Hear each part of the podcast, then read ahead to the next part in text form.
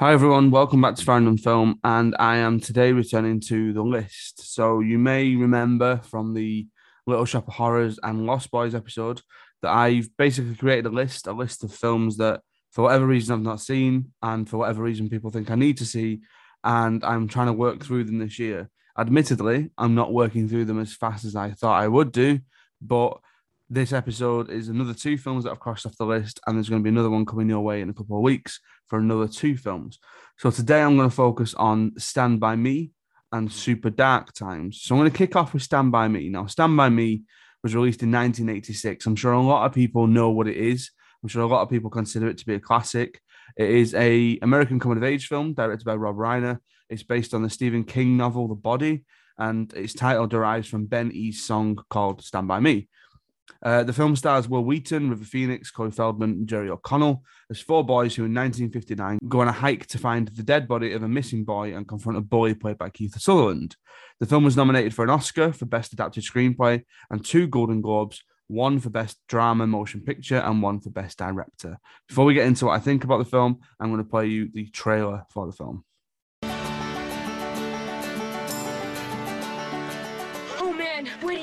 What is it?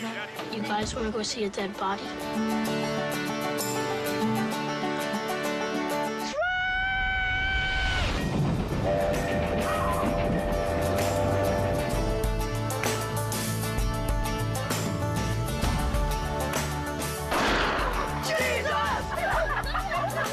This is really a good time.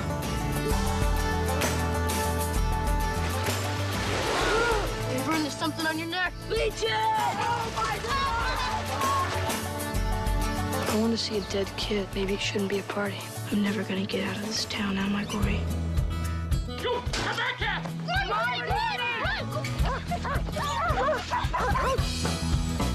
You think Mighty Mouse could beat up Superman? What are you, cracked? I'll kill you, I swear to God.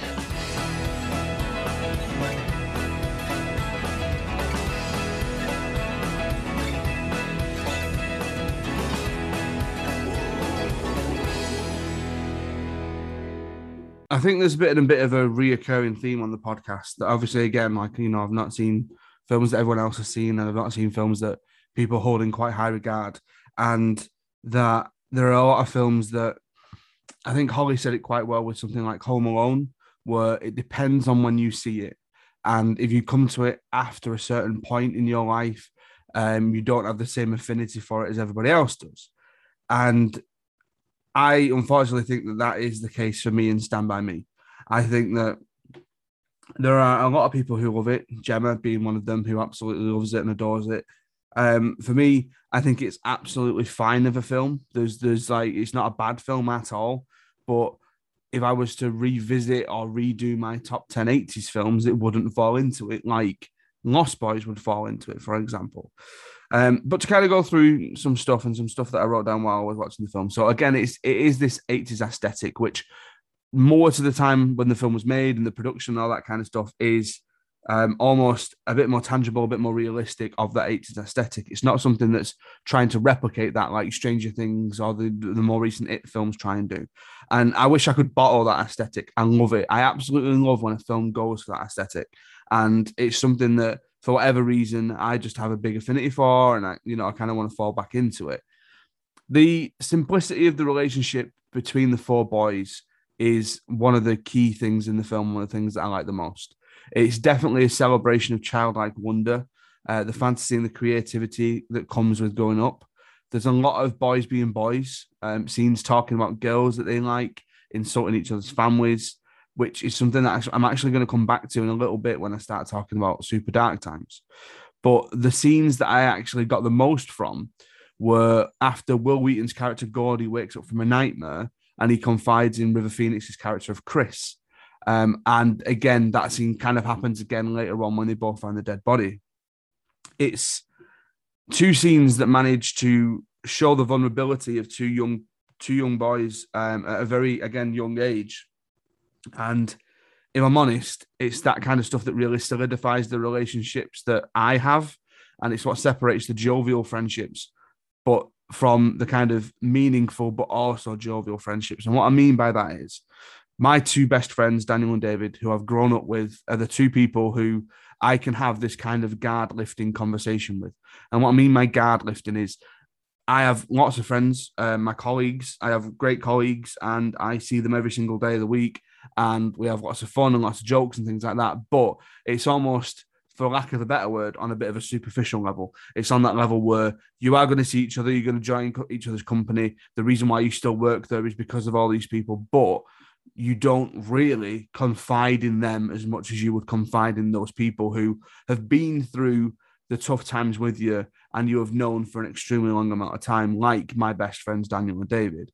I've had those conversations with them already. They've had them with me. We've poured our hearts out to each other. They've poured their hearts out to me. If there's any success to come from Stand By Me, and I'm aware I'm saying this is a film that is now 30 odd years old, it's that it manages to capture this balance of a close friendship. On the one hand, or in the in one split second, we're insulting each other and then the next we're sharing our insecurities and that's what it's all about it manages to get that balance absolutely perfectly if, I, if i'm honest and you know that's my kind of main takeaway from the film as I mentioned, this does fall into the when you watched it category. There's no denying that it's a good film. I can admire it. I don't necessarily have an affinity for it that somebody like a regular guest like Gemma would do. Um, I've not seen it in that kind of time capsule when it was released, or even at the age where arguably it would be relatable to me. Now, I've just said a lot of things that I could relate to, which I think is successful. But I think more of it, if I was a kid, if I was 15 years old watching Stand By Me, I'd be like, oh, yeah, this is mint. This is the best film that I've ever seen. And I think there are a lot of people who whose favorite film is Stand By Me because they saw it at that point and because they saw it at that age. I think what I'm trying to say nicely is that while I was a bit understa- underwhelmed by it, I can see and I can understand why it struck a chord with so many and why it means so much to so many people from a certain generation. And I think that certain generation is maybe people who were grown up in the 80s um, and maybe people who came to it again at the right time. But as a 31 year old kind of watching this for the first time, again, I can go, that's fine. I like the relationships that happen in it. I like the balance that it does. It's not, again, for lack of a better word, superficial. They're not just insulting each other all the time. They try and deb in and ebb away at that core, that core friendship that we all can kind of relate to. Um, but I'm glad I watched it. You know, I'm glad it's one that I ticked off my list. It's glad I'm one that it was I put on my list, but I don't think it's creeping my way into my top 10 80s films or even my top 10 films of all time. Um, but what I'm going to do before we get on to Super Dark Times is I'm going to play you a clip from um, Stand By Me just to kind of give this a little bit more context, and then we'll talk super dark times. At the beginning of the school year, he had buried a quart jar of pennies underneath his house. He drew a treasure map so he could find them again. A week later, his mom cleaned out his room and threw away the map. Vern had been trying to find those pennies for nine months. Nine months, man. He didn't know whether to laugh or cry. Jesus Christ, Billy, we gotta do something. Why? Who cares? We saw him. So? It ain't nothing to us. The kid's dead, so it ain't nothing to him neither. And who gives a shit if they ever find him? I don't. But it's that kid they were talking about on the radio. Brocker. Or Brower, or Flowers, whatever his name is. The train must have hit him. Big fucking deal. We had all followed the Ray Brower story very closely because he was a kid our age. Three days before, he had gone out to pick blueberries, and nobody'd seen him since. I think we should tell the cops. You don't go squawking to the cops after you boosted a car, you idiot. They're gonna want to know how the hell we got way out on Back Harlow Road. Now they know we don't got no car. It's best we just keep our mouths shut, and then they can't touch us. Look, we can, we can make an ominous call. They trace those calls, stupid. I seen it on Highway Patrol and on Dragnet. Yeah, right. I just wish we never boosted that goddamn Dodge. I wish Ace had been with us. Could have told the cops who was in his car. Well, he wasn't. We're gonna tell him? We're not gonna tell nobody. Nobody never. You take me? I know the back Harlow Road. It comes to a dead end by the Royal River. The train tracks are right there. Me and my dad used to fish for Cossies out there. Jesus Christ, man. If they would have known you were under there, they would have killed you. Could he have gotten all the way from Chamberlain to Harlow? That's really far. Sure. He must have started walking on the train tracks and just followed them the whole way. Yeah. Yeah, right. And then after dark, train must have come along and all smack go. Yeah. Hey. Hey, you guys. I bet you anything that if we find him, we'll get our pictures in the paper. Yeah, yeah, we could even be on TV. Sure. We'll be heroes. Yeah. Okay, so I'm going to move on to the film that I partnered Stand By Me with, and that was Super Dark Times. Now, when I came to partnering these films together, I think there were some that were almost obvious, like Little Shop of Horrors and Lost Boys, just seem to kind of fit together in some weird way. Um, I've got Trading Places in Chinatown. I've, I've still not watched Chinatown. I've seen Trading Places. Again, I think it was just because I bought them at the same time. But Stand By Me and Super Dark Times were two that I was aware of because of the aesthetic that they were trying to give off from the trailers. And I thought, oh, actually, they'll pair quite well together. And actually, narratively and thematically, they do pair quite well together. It's about a group of four boys, four young men who come together through their friendship and essentially stumble on something that they don't expect to happen. So, Super Dark Times is, I would argue, a much lesser known film than Stand By Me. I don't think many people have heard of it. I watched it on the streaming service Shudder, which primarily focuses on horror films. And if you haven't signed up to Shudder, you can get a seven day free trial to it. Um, so you can catch this film if it sounds like it's something um, that is up your street. So it is a so this is Super Dark Times. It's a 2017 American independent psychological thriller directed by Kevin Phillips starring Owen Campbell, Charlie Tahan, and Elizabeth Cappuccino. Uh, it's Phillips' directorial debut, and to kind of set the tone, basically, after a traumatic incident, an inseparable pair of teenage boys and best friends lose their innocence from jealousy, violence, and paranoia. Now, I'm going to play the trailer.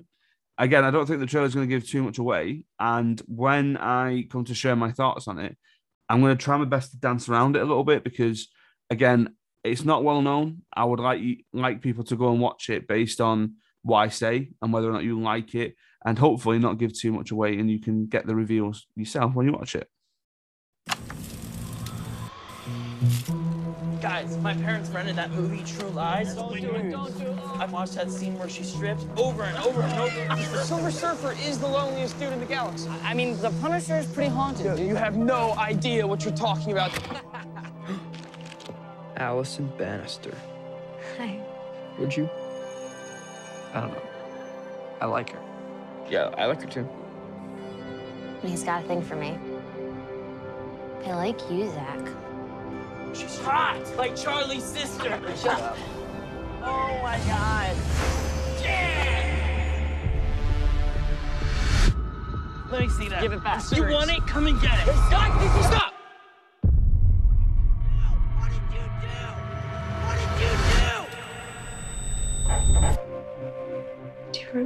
Daryl Harper? Got a call from his mom. Guess he never came home last night. Did you see him at school today? Are you okay? There's just a lot going on right now. Josh? We should go back. What? I don't know, but I just keep thinking of his mom. Don't go back there. You need to listen to No, me. you need to listen to yourself. You're scared all the time. If anyone asks, we're not friends.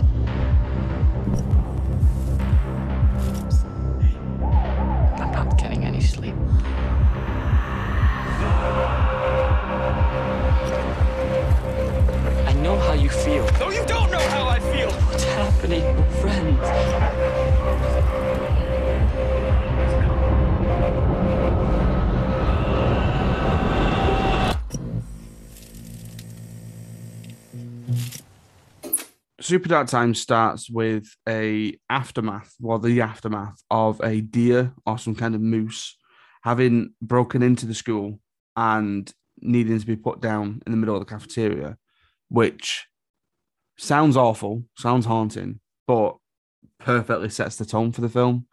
Kind of gives you exactly what it is that you need to know about the film. And this kind of core group of four boys. So you've got Owen Campbell, who plays Zach, Charlie Tahan, who plays Josh, Max Talisman, who plays Daryl, Sawyer Barth, who plays Charlie. Now, Daryl and Charlie have lesser roles in the group, and there's ba- there's there's basically again this is me trying to dance around the plot, so I'm not giving too much away. There's a bit of a tragedy that befalls Daryl's character, and I think you kind of got that from the trailer. And what then happens is Josh and Zach's characters, who clearly from the outset we understand our best friends and they've been best friends for a very very long time. Their relationship begins to crumble. It begins to fall apart because of the actions of one of them. And the film then does a really interesting thing where it delves deep into psyche. It delves deep into teenage angst almost and it delves deep into this idea again from the blurb of jealousy of violence and of paranoia. Now to me, the film is definitely trying to replicate the aesthetic of Stand By Me. And it's really interesting that I've picked up on that. And it's really interesting that I watched these films in the order that I did, that I didn't do Super Dark Times first, that I did Stand By Me first. And I can clearly see the influence that has gone throughout this film. And it must have been an influence for the director, Kevin Phillips. There's a shot of a silhouetted bike ride that is straight out of Stand By Me. If you put if you put that shot singular on its own, people would assume it's from Stand By Me. I say this a lot, and I say this a lot to my students. Boys are daft. And what I mean by that is because the boy's reaction to that comment is always, but sir, you're a boy. Yeah, I know I am. And I know that when I was that age, when I was 14, 15, 16 years old, I was daft. I was talking to my mates about comic books and films and girls and things like that. And the film spends an awful long time about the first 10 minutes demonstrating that this main quartet of boys are actually teenage boys. And what I mean by that is that we get 10 whole minutes of them swearing like it's a comma, like using the F word like a comma, comparing girls. They're going through a yearbook and they're comparing girls. They're eating stupid things. They buy like a dried squid from a garage. Um, they make the most crude comments and conversations to each other and about each other's families. If I'm honest, it gets a bit tedious because while Stand By Me does it in a certain way, there's a bit of affinity to it, there's a bit of variety to it. This is very much like, oh, look at us, we're lads, we're, we're going to talk this way. Oh, look at us, we're boys, this is the conversation that boys does. And I think it successfully achieves that aesthetic. And I understood the kind of relationship within about three minutes. But the film just keeps going and going and going and going, and it becomes again a little bit tedious. But then the narrative takes a turn with this aforementioned traumatic accident that happens to Daryl. And from there, you then delve, deeper and deeper and deeper. Now, it becomes one of those films that, on the one hand, could be considered a slow burn, on the other hand, could be considered a really interesting character study. There is a fantastic score which manages to evoke a mysterious feel. The score by Ben Frost manages to get across this idea that there is some kind of mystery to it, that there is some kind of almost not necessarily otherworldly, but some some other factors that are happening here. It's not just a straightforward reaction to an to to something that's happened. It's more to do with the psyche. It's more to do with what's going on in the in the minds of our protagonists.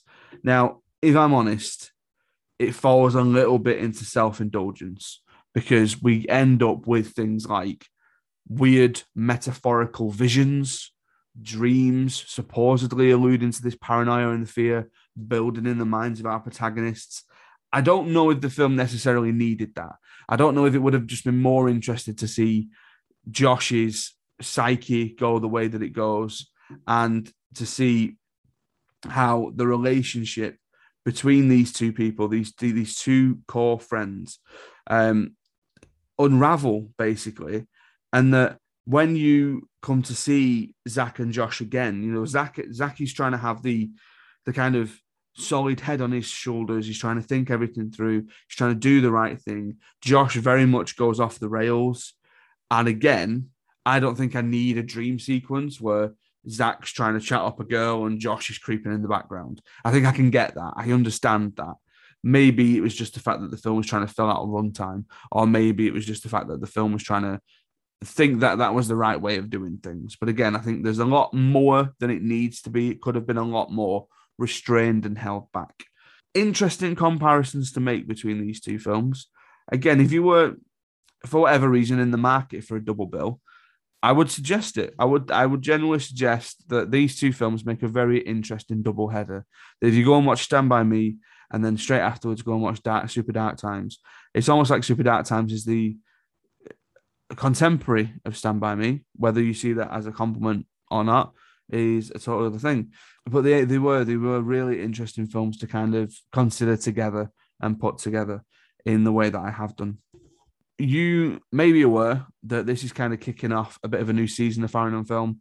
So the next episode that you're going to hear is going to be another Film Files episode. So the kind of first proper Film Files episode with two of my very good friends, Tybo Ledson and Callum Owen from the SLTD Wrestling Podcast, which is a podcast that I have um, I often feature on. Um, and basically, what we're going to do is we're going to do their Film Files. We're going to see what they like about films and things like that. I'm going to come back with another list, and on that list, we're going to be looking at Teen Titans Go and the New Mutants. And then after that, we've got three bumper episodes leading us into December, where Ollie and I discuss the three iterations that we've had so far of Spider Man, ready for Spider Man No Way Home, that is coming your way in December. So we're going to talk through the Tobey Maguire films, the Andrew Garfield film, films, and the Tom Hollands that we've got up to that point. And then hopefully, I say this hopefully because it might not happen yet. On December 20th, Ollie and I are going to do a spoiler discussion of No Way Home. I'm hoping by that point we've both seen it. And to kind of cap off the year, with what will be our 99th episode, I'm going to do a bit of an end of year awards because I think this is the first year for Farrand on Film where we've had enough films that I've seen that have been released this year for me to kind of go, that was the best film of the year, that was the best performance of the year, um, that was the best music and things like that. Um, and then in terms of episode 100, that's going to come your way in 2022 and I'm going to do a bit of a big build up to it. I've already recorded it, it's already in the bag. I've got a very special guest for it, and I'm going to kind of build that up a little bit on our socials before we actually release it. So that's kind of what's coming up. We've got another film files, we've got another list, three franchise episodes talking about Spider Man. Hopefully, a bit of a Spider Man spoilery discussion. If not, there'll be something else that comes your way. And then end of year rewards before we move into 2022. So, what I'm going to do I'm going to sign off like I usually do, and then I'm going to leave you with a little bit of Benny King and some Stand By Me. So thank you very much for listening. As always, you can follow me on Twitter at Farrand Film. I am individually on Twitter now at Adam Farrand. You can go to our Facebook page and like us on our Facebook page at facebook.com forward slash uh, forward slash Farrand on Film. You can go over to our sponsor, Offworld Tees, and use the code Farrand. That's F A R R A N D for 15% off your order. Stay safe, look after each other, and I will see you next time. When the night has come and the land is dark and the moon is the only light we'll see. No, I won't be afraid. Oh, I won't be afraid. Just as long as you stand, stand by